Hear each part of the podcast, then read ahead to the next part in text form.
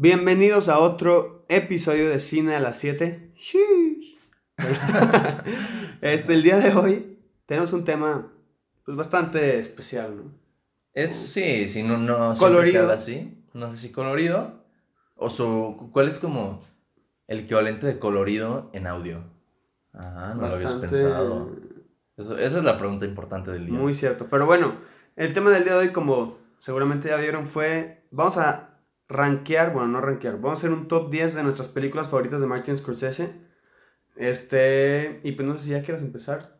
Obviamente va a ser top 10 individual. O sea, mi top 10. Marcelo su top 10.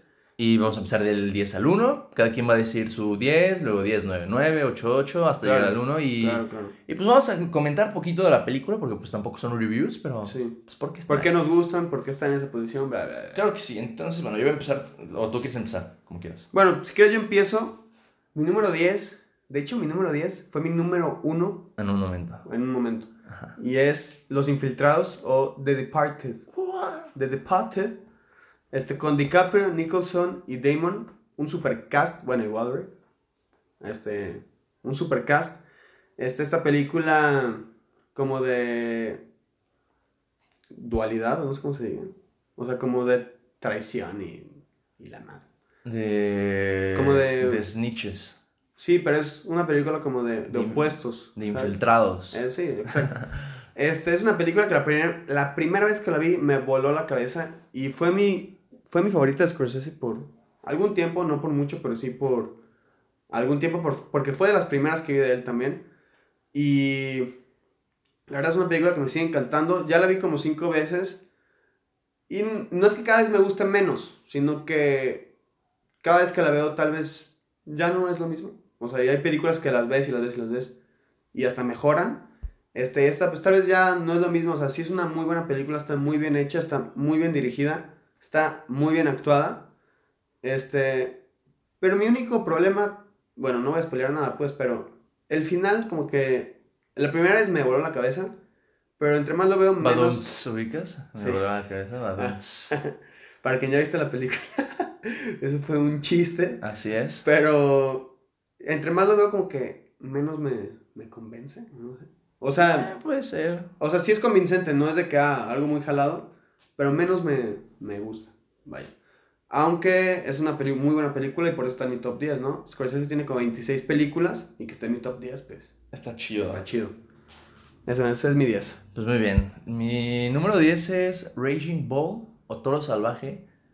Porque pues, es muy buena película. Creo que muchos dicen que es del top 3 objetivo. Bueno, del consenso. Yo creo que como objetivo sí. De sus mejores películas, sí. Yo creo que objetivamente Y- sí es de las tres mejores. A mí me gusta mucho.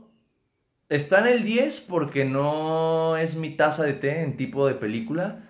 Pero hay escenas que me gustan mucho, sobre todo las que están en el ring. Hmm. Creo que una vez leí o vi en un video que este director fue el primero en, al que se le ocurrió meter la cámara al ring y grabar dentro del ring. No sé si sea cierto, no sé Eso si sea cierto, pero pues está muy chido lo que logra hacer Martin Scorsese en, en medio de las peleas y la cinematografía, la música, todo está muy chido, me gusta. Y obviamente la actuación de Robert De Niro, así que por eso es mi número 10. Yo de hecho Raging Bull lo voy, lo voy diciendo, no está en mi top 10 para que no me funen. Ah, O sea, la verdad es una película que me gusta mucho. Si tuviera que estar en un lugar, yo creo que sería en el 11. Pero bueno, ya lo que quería decir. Nomás para ya no ilusionarlos. Pero el número 9 es The Wolf of Wall Street. The Wolf of Wall Street es una película que nunca te puede aburrir. ¿no? O sea, la ves una o tres veces y Siempre está buena, ¿no? y sí, siempre está buena, te saca unas risas impresionantes. La actuación de DiCaprio, impresionante. Yo creo que es mi actuación favorita de él. Este. Y pues nada, o sea, es una película bastante entretenida, muy bien dirigida, con un ritmo espectacular. A mucha gente no le gusta el tercer acto, que porque baja el ritmo, pero yo siento que es, que es como un tercer acto realista, ¿no? Porque mientras baja el ritmo de la película, también baja el ritmo de la vida del protagonista. Entonces, pues es algo que está hecho a propósito y eso a mí me gusta. Y pues una película, pues bien, siento que no, no tiene ni cosas muy buenas ni muy malas, o sea, sino es una buena película y bastante entretenida. Muy bien, muy bien. Pues mi número 9 es, de hecho, otra película con Leonardo DiCaprio que es Shutter Island. No se me hace como una película excelente, Pero sí me gusta este tema como de un thriller psicológico, Sí. subjetivo, con esta parte de qué pasó, como con esta ambigüedad de, o sea, él está loco, qué había en el faro, qué está pasando. Eso sí se me hace como que tiene mucho valor para verlo muchas veces, analizarlo, pensarlo. Y también, digo, dependiendo, no sé, eh, sí, da para mucho para qué pensar. Por eso me gusta bastante. Tal vez no bastante, pero me gusta. Ese es mi número 9. 9. Sí. Que mi número 8 es El Rey de la Comedia, King of Comedy, con Robert De Niro. Es una película bastante extraña, yo diría, dentro de su filmografía. O sea, es un estilo bastante diferente. Es como, Pues Sí, no, no, no es de, no es de gangster, pero... es como comedia negra, siento que es como tipo After Hours, ¿ya lo viste? No. Es como ese estilo Scorsese, como comedia negra neoyorquina, casi casi. Este, es una excelente actuación de Robert De Niro. De hecho, es la película que inspiró a la película de Joker. O sea, si En ves, su mayoría se Sí. ¿no? sí, sí. si ves King of Comedy, o sea, estás viendo Joker de los 80s casi casi. Este, y a mí se me hace una película, pues, simplemente muy buena. O sea, yo no le veo muchos errores. Una historia bastante buena, un protagonista muy interesante. Este, que aunque esté medio loco, no sé cómo que lo entiendes hasta algún punto. Y el final está bastante atrevido, yo diría, bastante extraño. Es un final, no, no es un plot twist, bueno, puede ser un plot twist, está raro.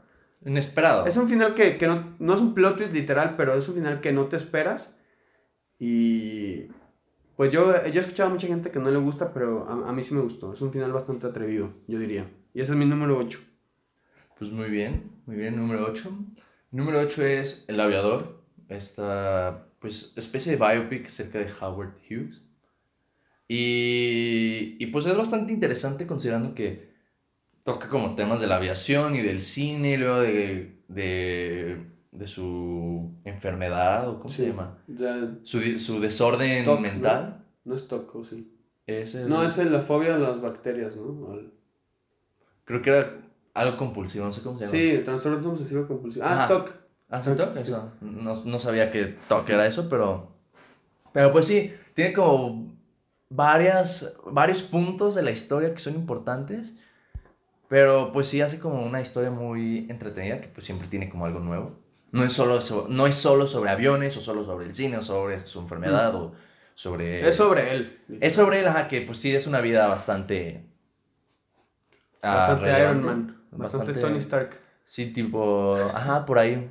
Una, una figura de, Yo creo que. de América. Yo, yo creo que, o sea, la mayoría del, del carisma de la película, o sea, la mayoría, o sea, la mayor razón por la que esta película funciona, porque, o sea, la aviación y así no son temas tan interesantes, yo diría. Bueno, para algunas personas.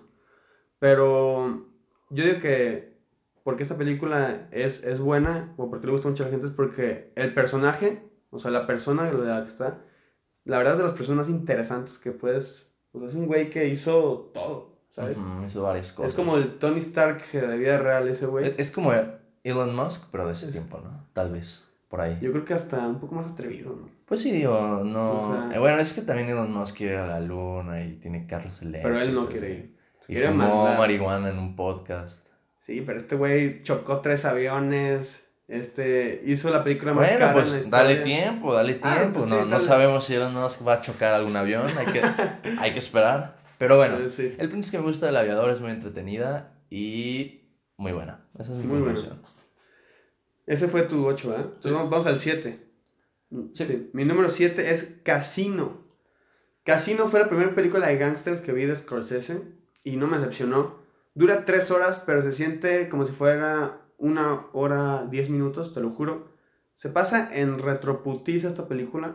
La actuación de De Niro es impresionante y la actuación de Joe Pesci, como todas las películas de Martin Scorsese, es una, es una fuerza en pantalla. Joe Pesci cuando sale, sus personajes son impresionantes. En Casino no es la excepción. Son impresionantes. Impe- ¿Dije impresionantes?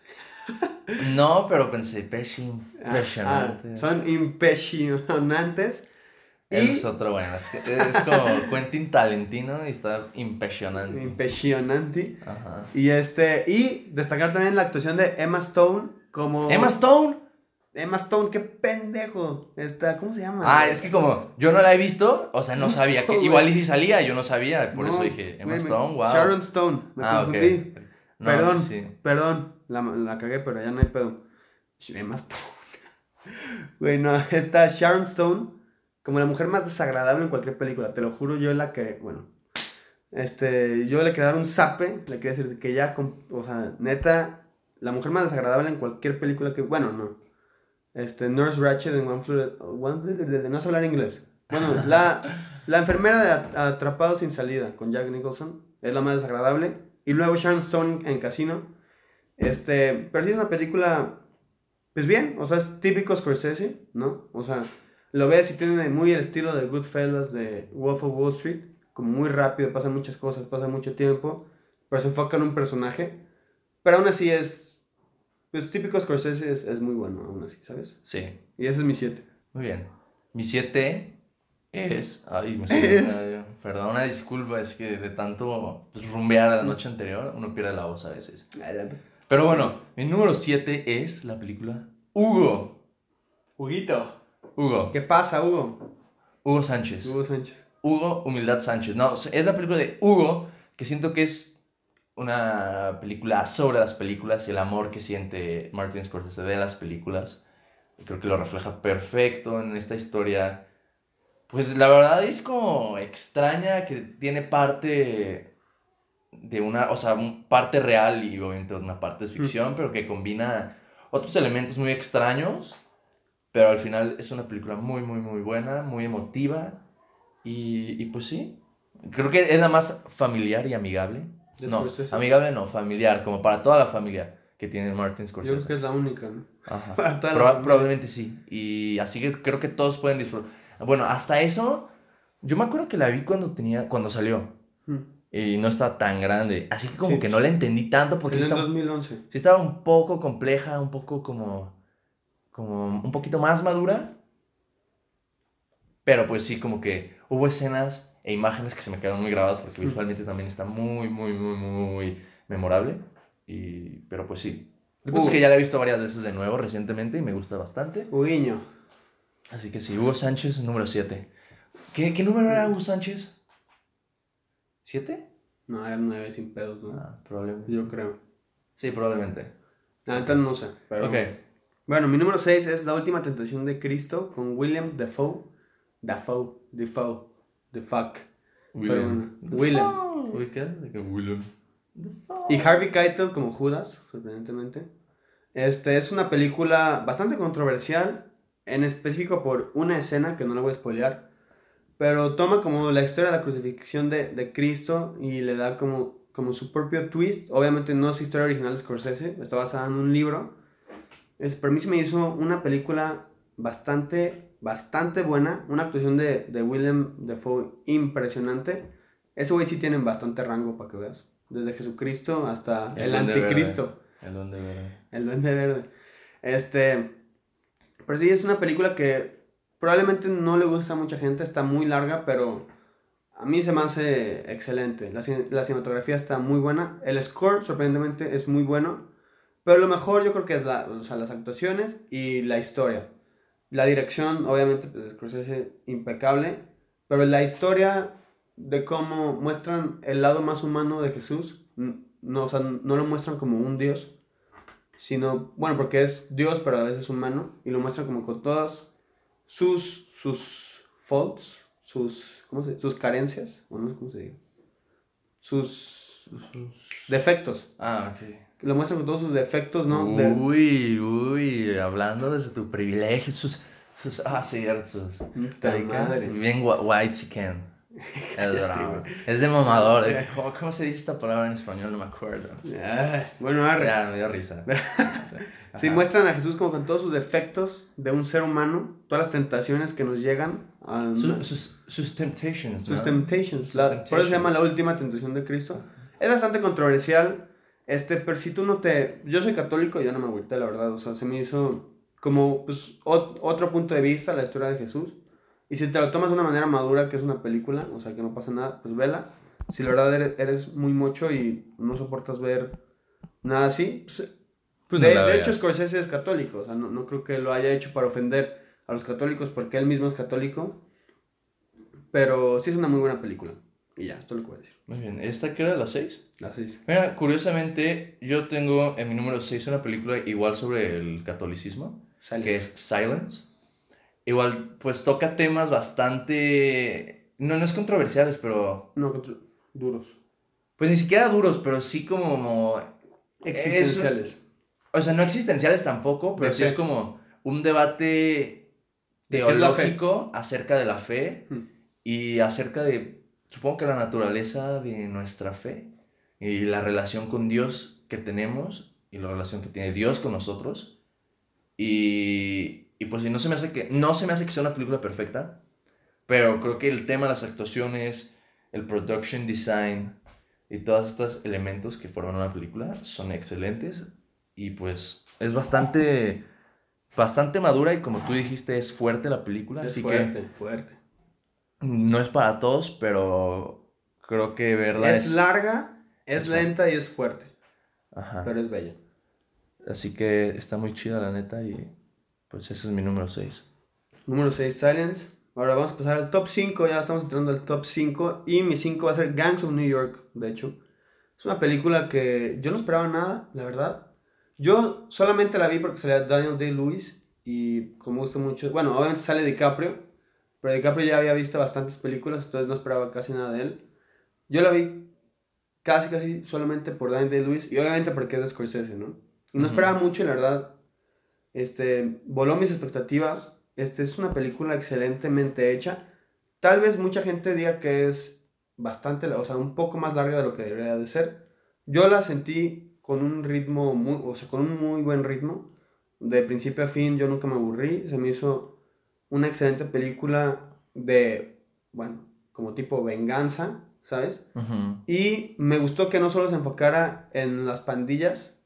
O sea, es que siento que el enfoque de la pandilla, de la pandilla, de la película sí son las pandillas, pero más que como la vida de las pandillas, siento que es más como la insignificancia de las pandillas. No la voy a spoilear, pero al último sale una escena. Ah, puta, es que lo quiero spoilear, güey. Bueno, va a haber spoilers en putiza.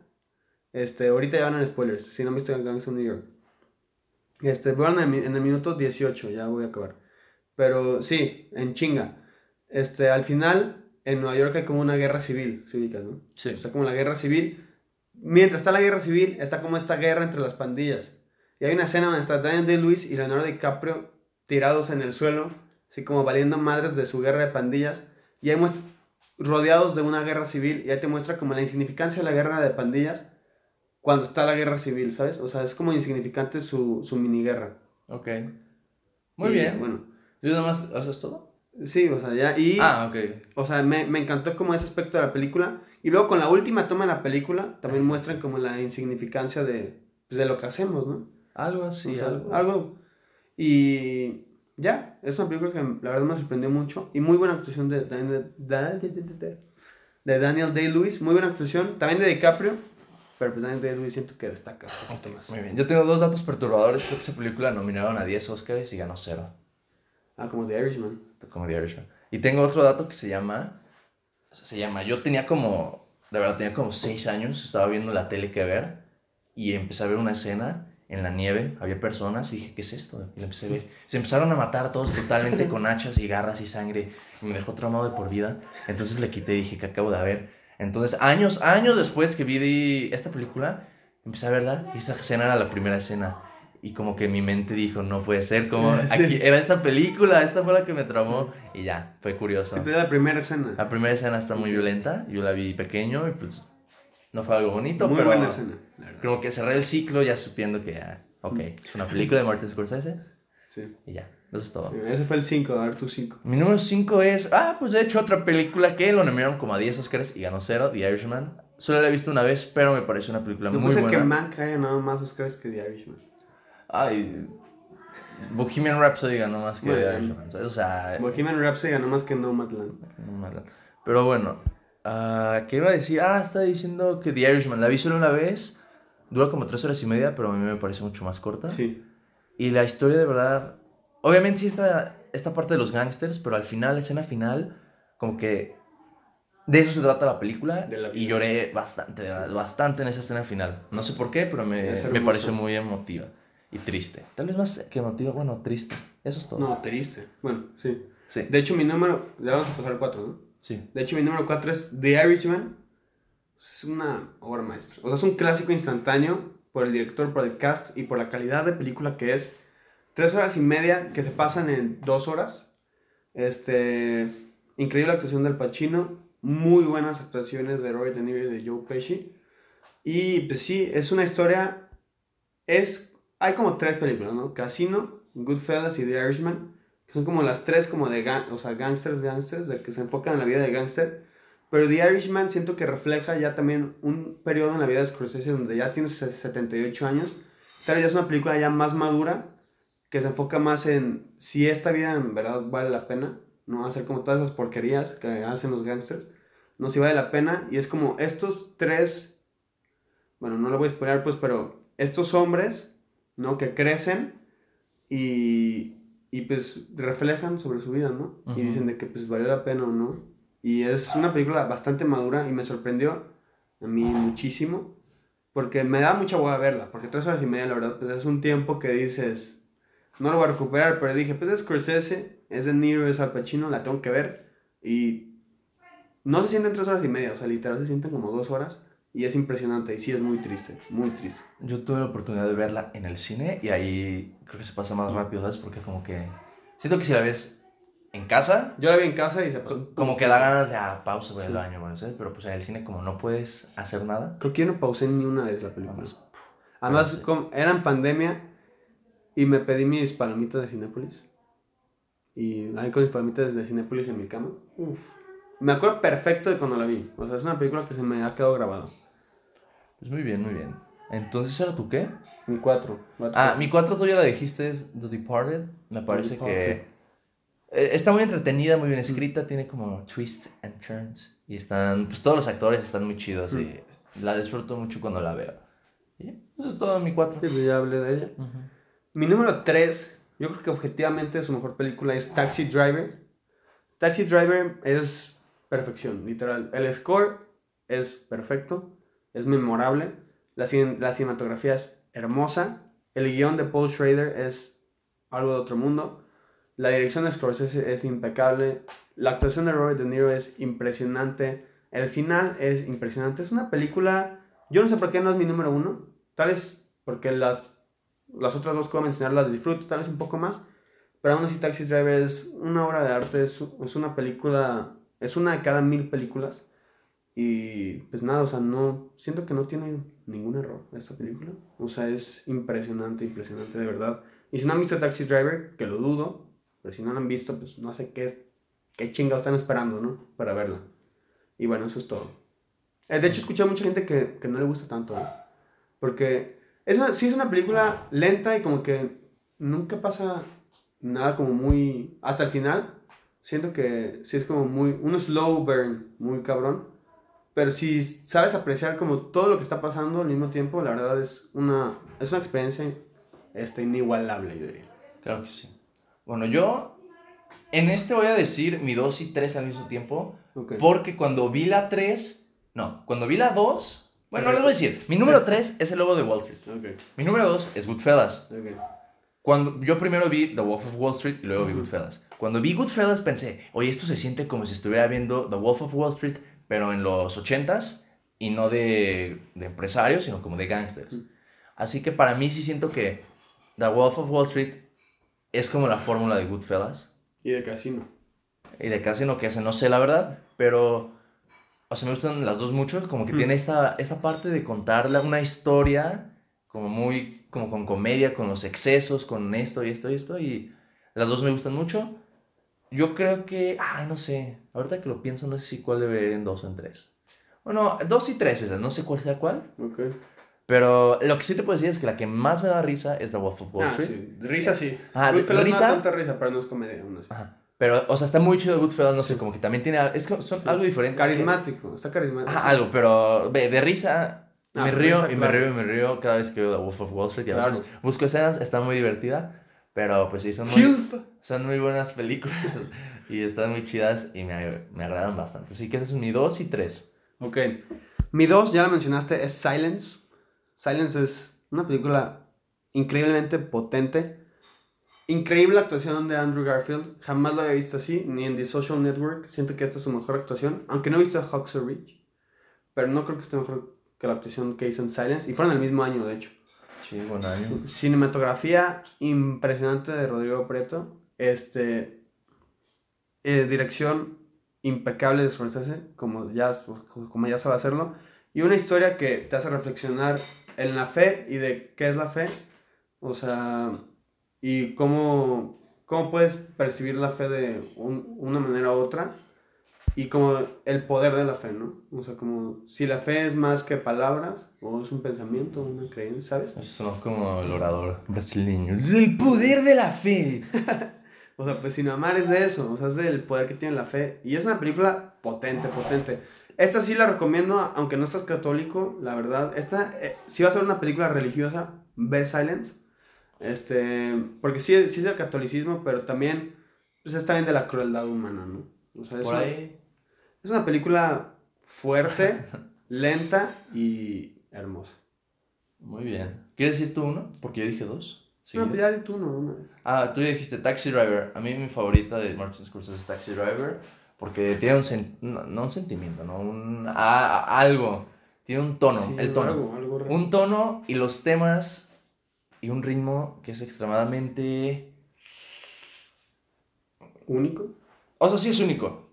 Pero tratando de definirlo más precisamente, no sé cómo describirlo.